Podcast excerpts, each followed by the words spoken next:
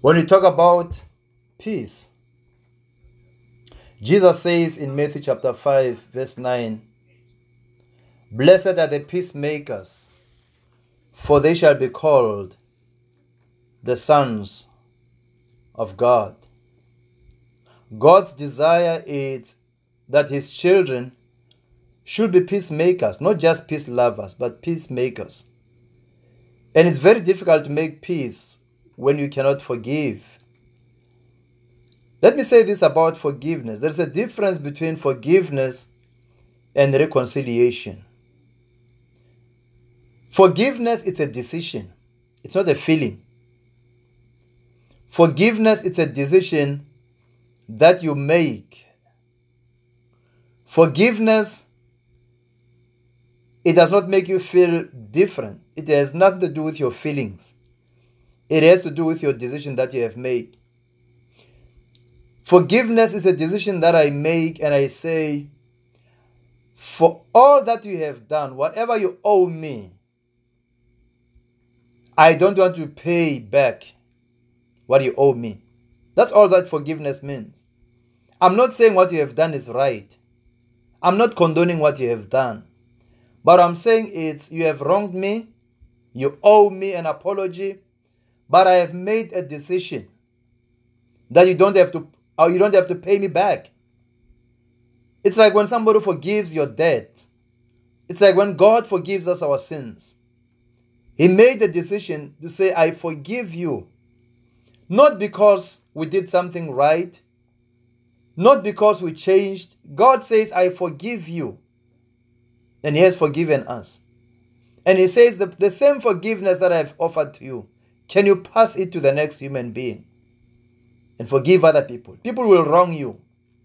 People will make wrong decisions. People will do things the wrong way. By the way, we are not Mrs. Right, we are not Mr. Right. We also wrong other people.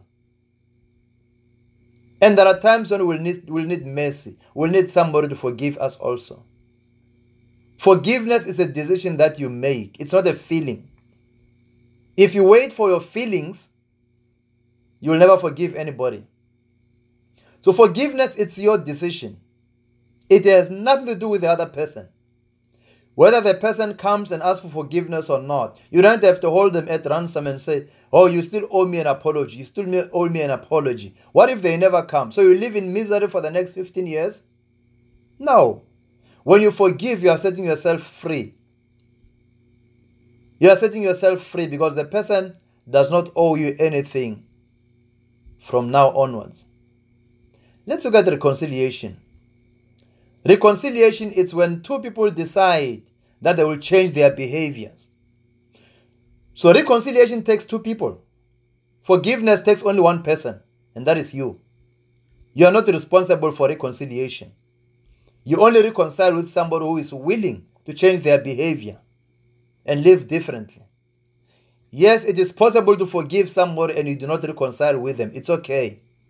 You don't have to reconcile with everybody that you forgive. Forgiveness is a decision that you make.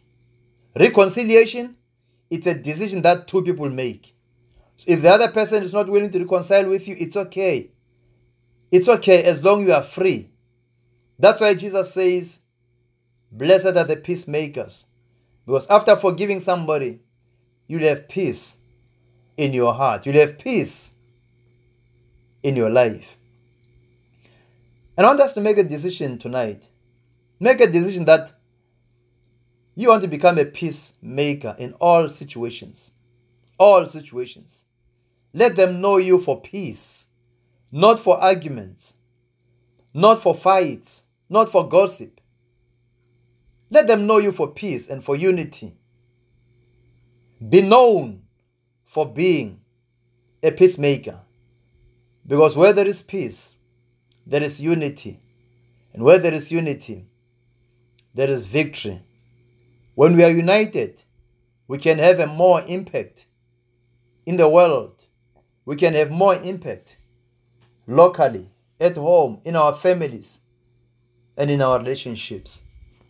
May God help us to live a life of peace, be known for peace wherever we are. Let's pray.